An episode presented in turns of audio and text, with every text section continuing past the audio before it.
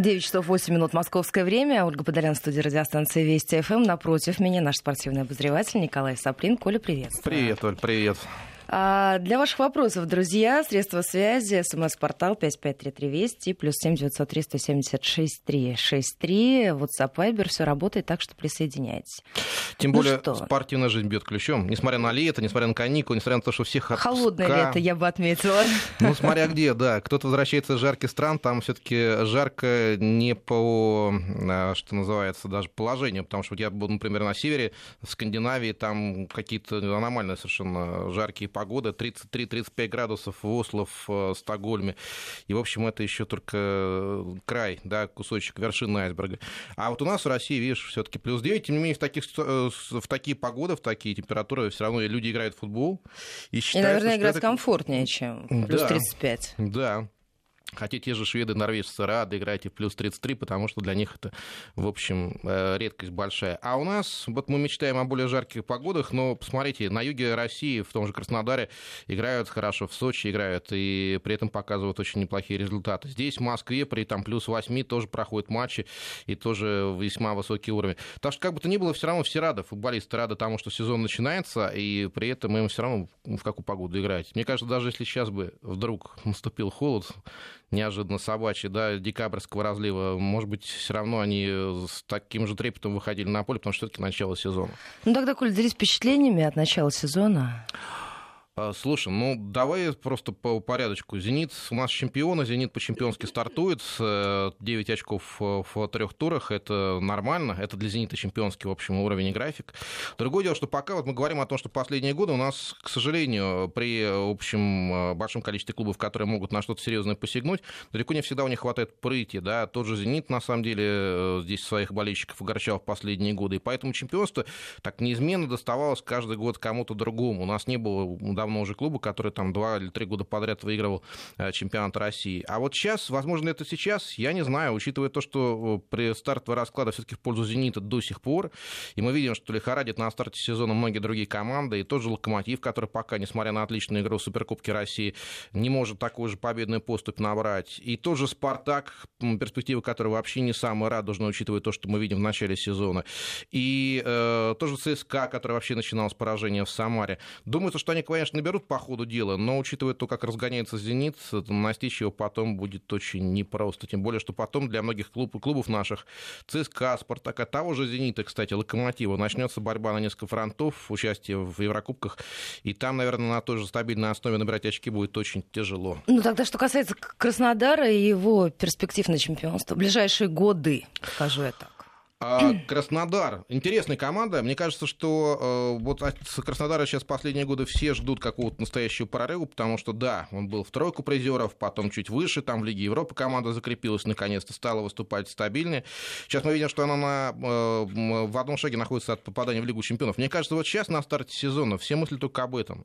Потому что, с одной стороны, да, хочется и чемпионом стать, а с другой, вот с перспективой поиграть в самом крупном турнире, она все-таки сейчас выше, и она ближе. Да, у них соперник очень непростой в лице португальского порту, искушенного, надо сказать, такими выступлениями. Но у Краснодара, мне кажется, есть свои козыри. То, что он заиграл, в принципе, сейчас уже в начале сезона уверенно, у него были вылевы и победы. И вот сейчас недавно крупные над футбольным клубом Сочи говорят о том, что команда довольно быстро набирает обороты. Мне кажется, что к матчам спорту Краснодар в любом случае будет готов лучше, чем португальцы. И это означает, что шансы зацепиться за эту путевку третью от России в Лигу чемпионов в групповой этап есть. А что касается чемпионства, опять э, Краснодар набирает потихонечку. Он становится матерее, закаленнее он обретает стабильность. И, как мне кажется, в этом сезоне он действительно может замахнуться. Тем более, что отличное приобретение сделано не только под Лигу чемпионов, но и, как мне кажется, вообще на более стабильное выступление в чемпионате. Раньше Краснодар как-то чурался вот таких больших покупок. Сейчас учитывая появление большого количества там, голландцев, того же Тони Триндада Давильену или Намли, которые уже в первых турах очень неплохо себя проявили, это уже вполне европейский уровень. Мне кажется, с таким составом Краснодар будет очень э, просто вот в этом чемпионате да, освоиться вот именно в борьбе за самые высокие места. По крайней мере, эти ребята приехали для того, чтобы выиграть российскую премьер-лигу, и Краснодар вот как раз на определенном этапе Сергей Галицкий делает этот шаг, э, усиливая состав и, более того, дополняя его, да, делая его более глубоким для того, того, чтобы команда смогла одновременно выступать на несколько фронтов. Но при этом все равно российская закваска имеется в лице наших молодых ребят. Я думаю, что в этом сезоне у Краснодара хороший шанс даже за чемпионство побороться. Есть еще вопросы по поводу судейства. Так.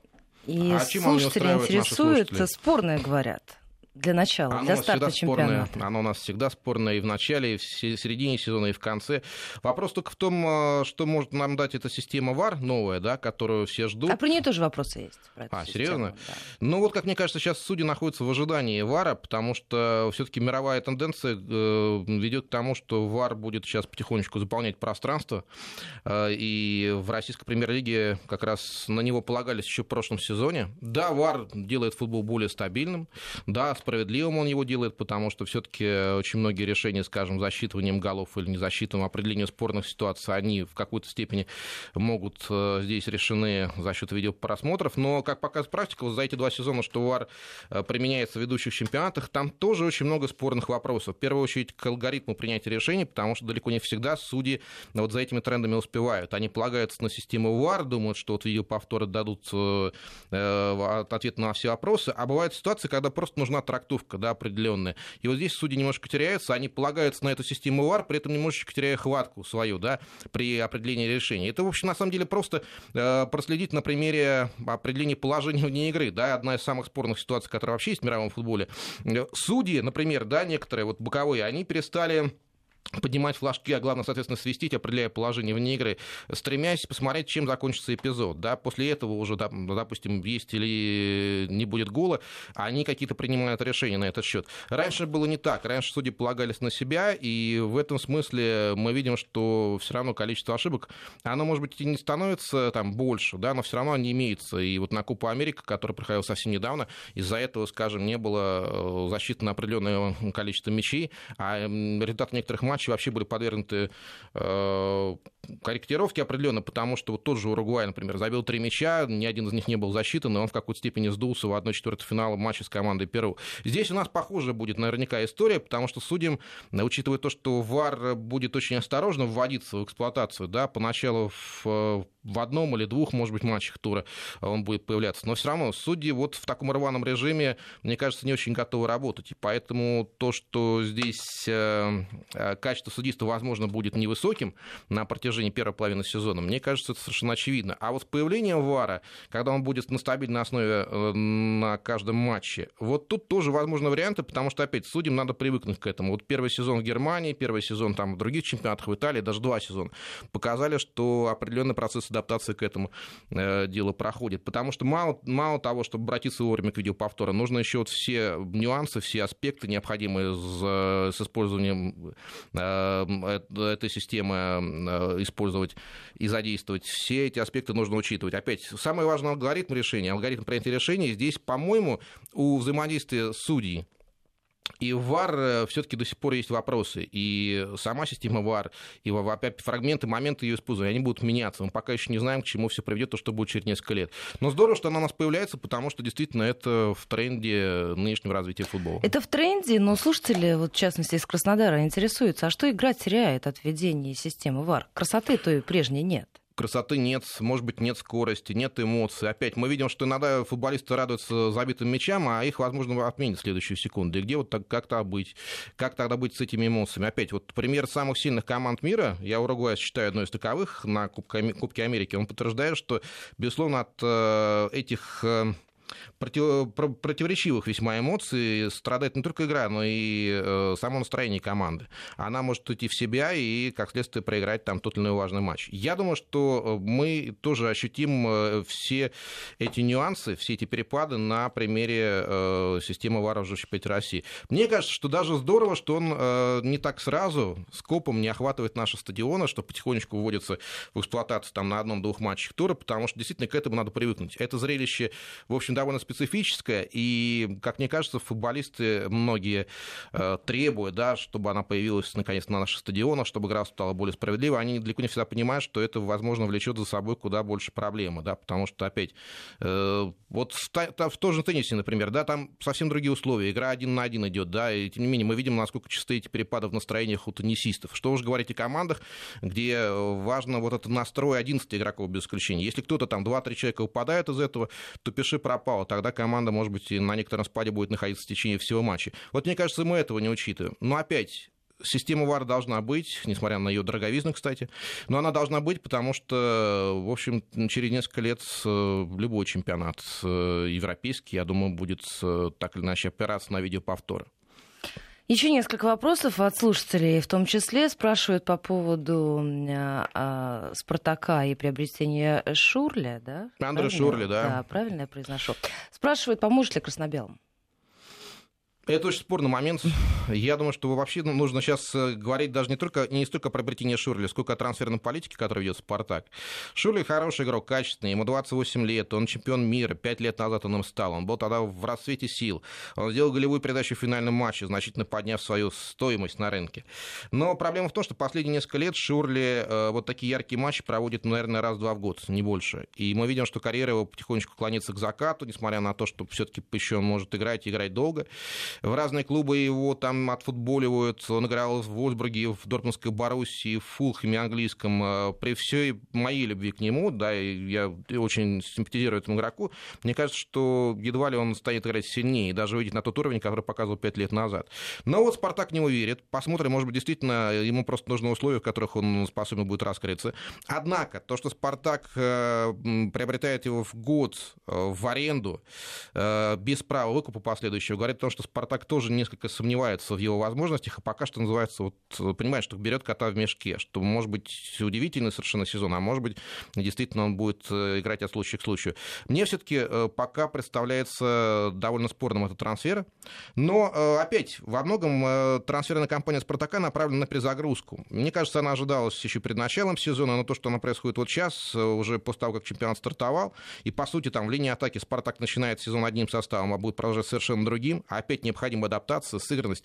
Мне кажется, это во многом ставит крест на высоких местах э, для «Спартака» в первых турах, и, может быть, даже до окончания первой части сезона, потому что, конечно, эта сыгранность просто необходима. Может быть, иной наберет, может быть, все новички, которые сейчас приобретены, «Спартака» Спартаку помогут. Но пока, учитывая вот эту шероховатость в игре, это мягко сказано, да, то, что он, может быть, набирает очки на ровном месте, не всегда показывает тот футбол, который от него ждут болельщики, это очевидно. Тамбов проиграл, в общем, проиграл по делу. Э, еле-еле выиграл Сочи, и сочинцы просто не просто должны были набирать очки, должны были выигрывать, потому что моментов даже больше создали. Ничья с Ростовом, при том, что Спартак, да, упустил победу на последних минутах, и это был довольно качественный футбол в исполнении Спартака. Но опять, э, для команды, от которой вот сейчас все ждут э, хороший интересной игры, тем более, да, для Олега Конова это очень важный сезон. Э, мне кажется, это совсем не те результаты, то место, которое ждут болельщики. Я думаю, что Спартаку будет очень тяжело, и, если честно, не очень-то верю в его перспективы в Еврокубках, даже учитывая то, что во многом повезло с соперником, швейцарский Тун, но Спартак уже обламывал зубы, а швейцарский клуб несколько лет назад, а Сан-Гален швейцарский. Так что, в общем, есть о чем вспомнить. Но я думаю, что э, все равно с течением времени все наладится. Однако вопрос, когда. И согласятся ли ждать хозяева клуба этой игры при Олеге Кононове. Это тоже. Ну и все это заставляет, насколько я понимаю, болельщиков продолжать возвращаться в прошлое и вспоминать э, Масиму Карреру. Массимо Карьеру или Олега Романцева, болельщики со стажем. Мне кажется, сейчас эти времена, конечно, с Даже Егор Цветов говорит, давайте вернем Романцева, Ярцева, когда в него а в очередной Романцев... раз спрашивают по поводу главного тренера красно-белых и возможного возвращения Каррера. Сложный момент, потому что Олега Романцева многие приглашали, да, и в другие клубы, и в какой-то момент он вдруг стал отказывать всем, потому что, как считают многие наблюдатели, скажем так, Олег Романцев просто не видит себя в современном футболе уже. Тот футбол, который показывал про Спартак при нем, он все-таки был доступен при наличии огромного костяка отличных игроков, которых Спартак собирал, в общем, со всей России, что называется. Были времена такие. Сейчас, наверное, это очень сложно себе представить. Но, с другой стороны, есть пример э, Локомотива, ну, есть Юрия пример... Павловича Семина? Юрия Павловича Семина можно зайти, да, в одну реку не дважды, и не трижды, а четырежды даже, или пять раз. Но опять, штука в том, что э, даже сейчас Юрий Павлович Семин, который тогда, в 90-е годы, когда Локомотив при нем стал наконец что-то выигрывать, был царь и бог в команде, сейчас у него все равно проблема, потому что есть э, определенная иерархия, да, взаимоотношений, и он привык как раз к этому, да, более э, раннему периоду, э, когда от него очень много зависело. Здесь мы видим, что нередко нередко трансфер осуществляется не без его непосредственного участия. И это осложняет его работу, как ему кажется. Но, тем не менее, даже в таких условиях он показывает результат. Может быть, это хороший пример, да, ты права, права но, как мне кажется, Олег Иванович Романцев, даже давая многочисленные интервью, он как-то подчеркивает, да, что эти условия не совсем для него. И, в общем, мне кажется, уже многие клубы, и там руководители клубов даже не рассматривают всерьез кандидатуру Олега Ивановича сейчас. Что касается перспектив «Динамо», возможной покупки форварда Интера, Габигола. Габигола, да, слушай, хор- хорошая, хорошая кандидатура. У «Динамо» сейчас, как мы знаем, да, с возвращением туда э, банка ВТБ, наладилась финансовая составляющая вот всей его жизни. Поэтому мы видим, что те трансферные покупки, на которые ориентируется «Динамо», они уже совсем другого уровня, нежели чем год-два назад, когда у «Динамо» были большие проблемы с финансами. В какой-то степени это сопоставимо с периодом Алексея Федоровича в команде или даже вот первым заходом ВТБ банка в э, лоно управления клубом. Я думаю, что есть определенные шансы «Динамо» у нас увидеть э, на довольно высоких ступенях пьедестала, там даже почета, или, может быть, даже на четвертом-пятом месте, потому что состав будет куда более сильный. С этим Габиголом, на на самом деле очень талантливым парнем из Бразилии. Возможно, Динамо действительно усилит значительно свой атакующий потенциал. Он сейчас, на самом деле, потихонечку растет. Мы видим, что в первых матчах поляк Шиманский, отлично атакующий игрок, здорово проявляет себя. Жао Зиньо потихонечку возвращает былую форму. Игра у Динамо есть, игра Динамо поставлена. Может быть, как раз наличие большего количества исполнителей высочайшего уровня позволит Динамо э, как можно быстрее добрать в результатах. Но там есть большие проблемы и без э, приобретения Габи Гоу, например. Да? Мы видим, что при хорошей игре, которая есть у команды, далеко не всегда есть выносливость. Да, на последних минутах она сдает. И, скажем, в первых двух турах это было совершенно очевидно, что и стало причиной для возникновения разговоров о возможной отставке Дмитрия Хохлова. Конечно, Динамо потом доладит свою игру, но опять, э, как бы то ни было, это еще вопрос, а могут ли вот сейчас новички именитые помочь команде выйти на более высокий уровень. Конечно, со временем это возможно, но вот сейчас, когда лихорадит всех «Динамо» в том числе, конечно, процесс адаптации тоже у них э, а, должен пройти. Вопрос только в том, насколько он затянется, затянется или нет. В любом случае, Габи Гол – это хороший вариант для усиления атаки, возможные варианты усиления, усиления игры на флангах и в центре. Он может здорово результативно сыграть. Сейчас он реанимировал свою карьеру. Молодой игрок, 22 года, в Интере и Миланском у него как-то не задалось, э, хотя него ждали очень многого. Но он вернулся в Бразилию пока что в аренду и там стал забивать, как-то реанимировав свою карьеру.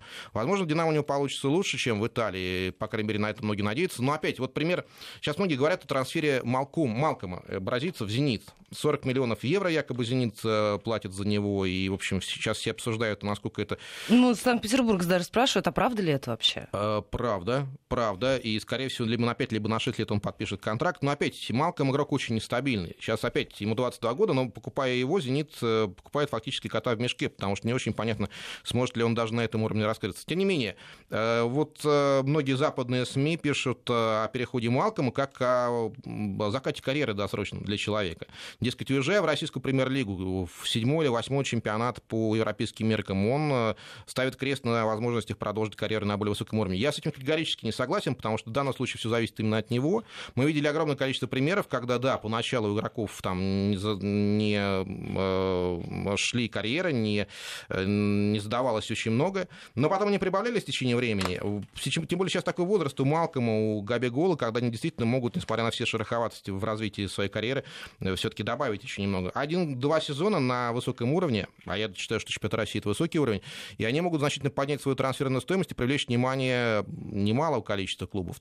Отбивая у Барселоны Малкома, Зенит все равно оставляет его на Э, вот этом уровне востребованности, потому что в Лиге чемпионов, э, в том же чемпионате России, за которым очень многие следят, все равно можно заявить о себе. Вопрос только к самому игроку, насколько он стабильно может играть э, вот в этих условиях. Учитывая то, что я видел от него во Франции, в его исполнении в Испании, конечно, это потерянный просто год, он явно не соответствует уровню Барселоны. Я думаю, в «Зените» у него есть все основания, тем более, что, скорее всего, ему будут давать огромное количество игрового времени, а если учитывать, что «Зенит» будет в группе Лиги чемпионов выступать, у него есть все шансы осенью раскрыться. Но опять, насколько он э, на это способен? Э, я думаю, что пока есть в этом отношении определенные вопросы, как к тому, что «Зенит» вообще его покупает. Если он покупает его, значит, рассчитывает на то, что Малком станет лидером команды, причем явным. И от него будет очень много зависеть в игре «Зенита». Мне кажется, делать ставку именно на него очень и очень проблематично, потому что он может выдать один-два искрометных матчей и на месяц уйти в тень. Это большая проблема.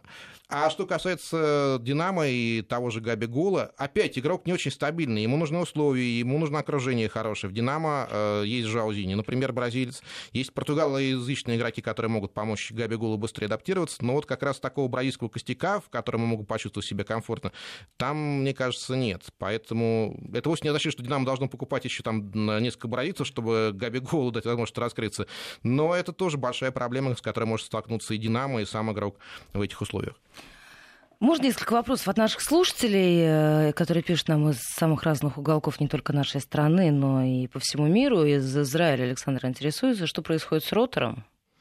Ну а что, ротор потихонечку как мне кажется, прибавляет. Волгоград сейчас у нас футбольный город, учитывая то, что там есть арена высококлассная. Опять, э, это же вопрос. У нас появилось много великолепных стадионов, э, на которых далеко не всегда проходят матчи высочайшего уровня, да, после чемпионата мира.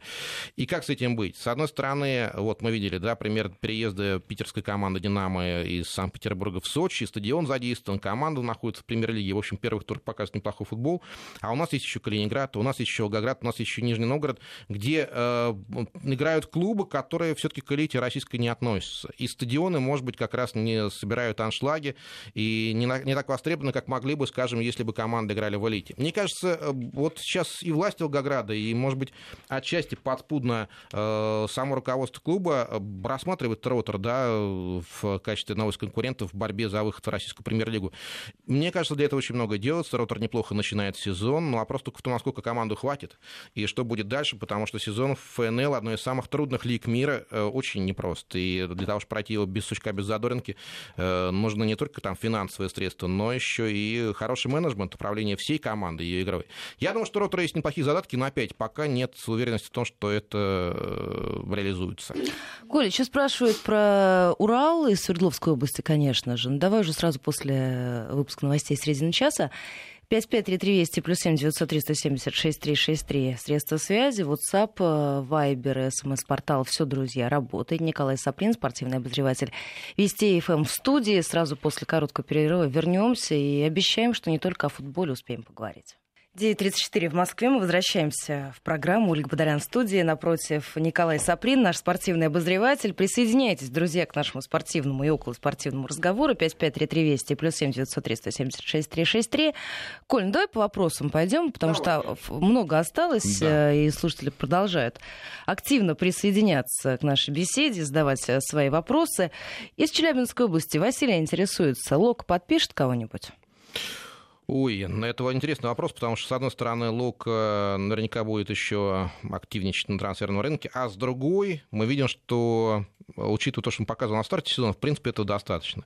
Я думаю, что Локомотив, в принципе, такое построение игры, что вот каких-то феерических матчей, там, разгрома соперника ждать не приходится. Самый лучший свои матчи Локомотив проводит, когда выигрывает в борьбе. И, в общем, так он выиграл чемпионат России, так он выиграл Суперкубок э, России. И состав у него для этого вполне приличный. Мне кажется, даже с этим составом, который есть у него сейчас, он может замахнуться на чемпионство вполне реально. Э, из Тульской области. Сегодня Арсеналу играть ответный матч в Лиге Европы. Вы об этом ни слова, нехорошо. Какие прогнозы у эксперта? Это бакинский Невчи, соперник Арсенала, который выиграл в Туле в первой игре. Учитывая то, что он это сделал, тяжело будет добиться успеха, поэтому, еще и поэтому, наверное, сейчас э, шансы Арсенала рассматривать как максимально высокие э, не стоит. Но Арсенал все-таки дебютант Еврокубков, он набирается опыта. Мне кажется, уже первый матч в этом э, Арсеналу помог. Пока не очень удачное начало сезона, и, мне кажется, Тула находится в не лучшей форме еще потому, что многих своих лидеров потеряла. Э, это тоже осложняет борьбу за выход в следующий этап Лиги Европы. Но, в конце концов, как мне кажется, на этот матч Арсенал может бросить все. Я, по крайней мере, рассчитываю, что Арсенал сыграет очень хорошо в атаку. Да, потому что сейчас для того, чтобы выиграть в гостях и выйти в следующий раунд, ему нужно, в первую очередь, забивать. Неважно, сколько он пропустит пропустит. Стратегия такова, что проиграв 0-1, если он, скажем, выиграет 1-0 в гостях, он обеспечит себе только дополнительное время. Если забьет 2 и пропустит, скажем, один или не пропустит ничего, он выйдет дальше. Поэтому как раз на это нужно ориентироваться. В принципе, как раз самая большая проблема у Арсенала здесь должны быть в атаке, потому что он очень многих своих лидеров, вроде Бакаева, Джорджевича, э, потерял. Но э, учитывая то, что, в принципе, он показал сейчас в первых турах, он там в последнем туре, несмотря на поражение домашнее от Ростова, забил два мяча, игра в атаке потихонечку начинает налаживаться, и это здорово. Мне кажется, это такой позитивный момент именно перед матчем с Нефчи. Тяжело будет, но я все-таки верю в то, что Арсенал забьет. А вот что поборется за победу, не поборется, это, от, это а, зависит как раз это от того, насколько он будет активен в атаке в первую очередь. Из Ростовской области сообщение, к сожалению, не до конца пришло. Если можно, продублируйте. Вы сказали, э, вот вы сказали на достойную игру Спартака с Ростовом, не согласитесь ли вы, что судья развалил игру своим судейством, позволив достойно играть Спартаку из Сочи тоже тянул команду? Достойно в кавычках. Сложный вопрос, потому что, на мой взгляд, э, да, от судейства много зависело. Вы видели, что наверняка матчи с Сочи, да, кто смотрел, там был момент очень спорный в первом тайме, когда вполне можно было в ворота Спартака пенальти назначить. Этого не было сделано. Но опять момент на то и был спорного, что не очень понятно было. Там играл э, защитник Спартака, по-моему, это был э, Рассказов в мяч, или же все-таки попал в ногу соперника. Если бы тогда пенальти был назначен и рядовой его Сочи, игра, конечно, по другому пути пошла. Мы сейчас совсем по-другому «Спартаке» говорили, хотя тоже бы об неудачном старте э, его отмечали. Но штука в том, что, как мне кажется, это вот не, не похоже на именно э, помощь «Спартаку» со стороны судейского корпуса. Э, может быть, в дальнейшем, если такие случаи участятся, можно говорить о какой-то серии, но в данном случае, мне кажется, это просто совпадение. Из Москвы интересуется по поводу перспектив торпеда. Сможет ли войти в элиту российского футбола? Вот это очень интересный вопрос, потому что торпеда сейчас у нас вышла в футбольную национальную лигу. Там очень неплохо стартовала. И в какой-то степени можно даже сейчас помечтать о большем, о том, что торпеда уже в этом сезоне замахнется на Уильяма нашего, на Шекспира.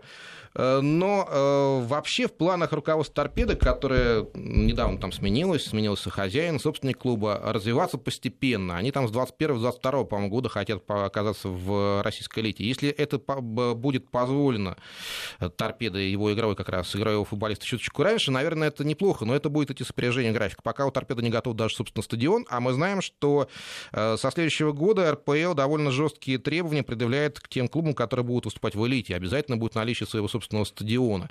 А раз так, мне кажется, что это может затруднить э, торпеда задачу подняться в элиту уже там на следующий, на следующий сезон.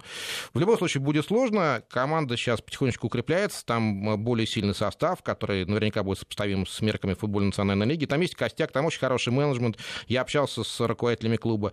Но опять э, есть, есть вопросы. Нужно ли это торпеда подъем как раз на уровне РПЛ уже в ближайшее время? Мне кажется, пока в этом есть сомнения. Многие задаются вопросом, что со скоростями, разгонятся ли еще наши футболисты. Пишут нам из Нижегородской области, что Арсеналу главное не пропустить. Из Москвы, возможно, вы уже рассказывали, но мне, как болельщику ЦСКА, хотелось бы знать ваше мнение о перспективах моего клуба. ЦСКА э, не очень удачно стартовал, на мой взгляд, потому что поражение в Самаре возник, э, вызвало очень много вопросов. Сейчас от ЦСКА многого ждут э, в этом сезоне, потому что команда показала свой, свой потенциал, свою перспективу в прошлом году, и то, что она в Лиге чемпионов била, сериал обыграла, причем дважды, хотя не вышла при этом из группы, тоже говорит о перспективах этого состава. Но есть потери, вы знаете, ушел тот же Бекау, еще непонятно, как станет ли сильнее защита игра оборонительной линии в, в это самое начало этого сезона.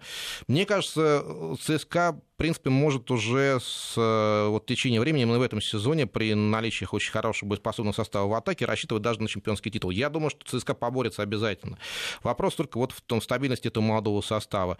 Опять, от него больше ждут во многом потому, что уже позади первый сезон, сезон трудный, но тем не менее сезон, в котором ЦСКА завоевал прямую путевку в групповой раунд Лиги Европы. Верю в Гончаренко, в то, что он все эти трудности решит, тем более вот последний матч с Локомотивом это показал, команда выиграла в трудной борьбе, но она выиграла, а это означает, что способность набирать очки очки даже в критических ситуациях она не потеряла.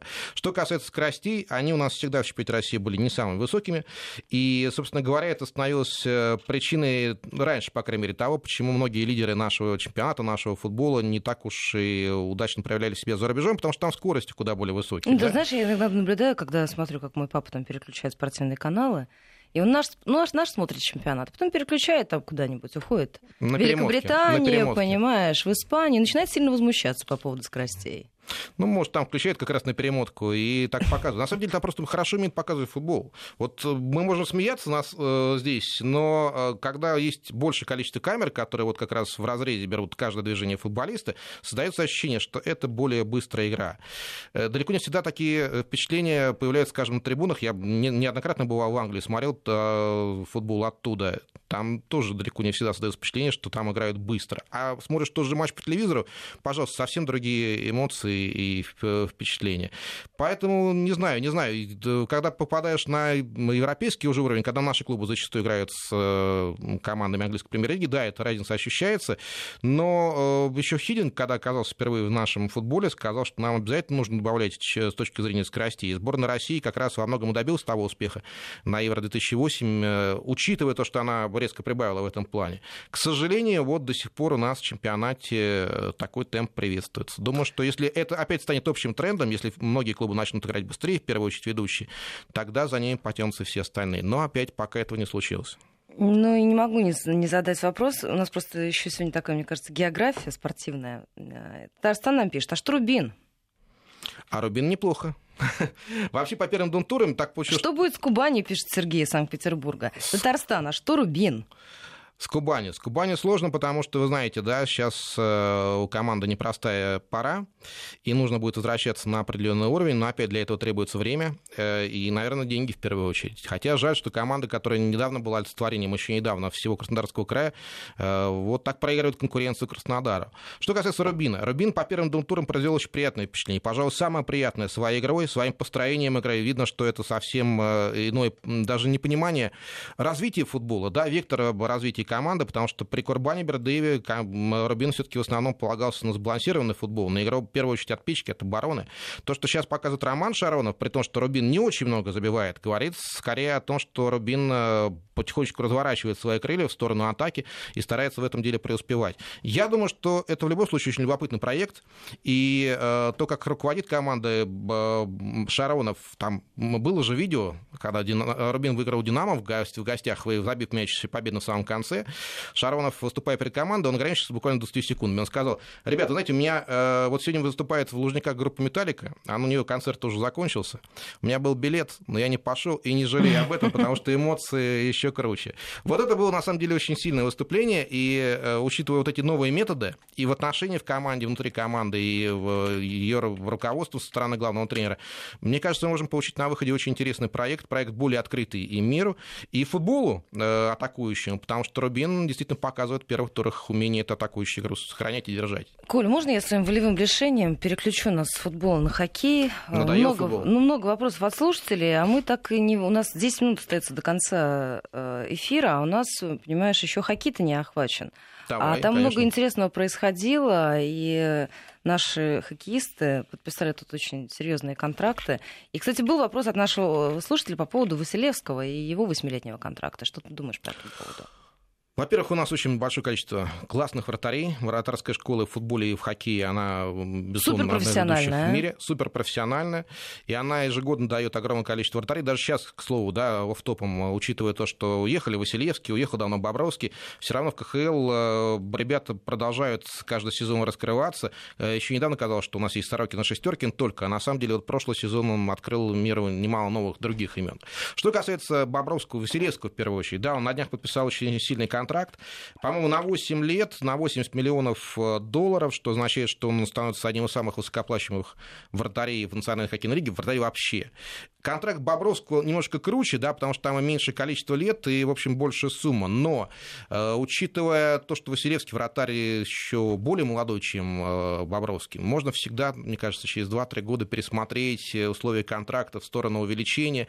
И, безусловно, здесь рассчитывать на то, что он со временем вообще станет самым высокооплачиваемым, можно, тем более, что мы видим, насколько стабильно он играет. Вот. Э, Василевский, э, я думаю, что у него есть все шансы э, приблизить Тампу все-таки к победе в Кубке Стэнли, потому что Тампа при нем и с его игрой, она, конечно, выдала сумасшедший сезон в регулярном чемпионате, но, правда, провалила серию плей-офф. Это тоже надо учитывать. Э, возможно, это как раз э, сподвигнет руководство клуба на то, что, побив все абсолютно рекорды в регулярном первенстве, в следующем году, может быть, команда несколько иначе построит подготовку, чтобы, наоборот, на пик формы выйти именно к началу серии плей-офф, где там, безусловно, со своим составом и со своей игрой окажется.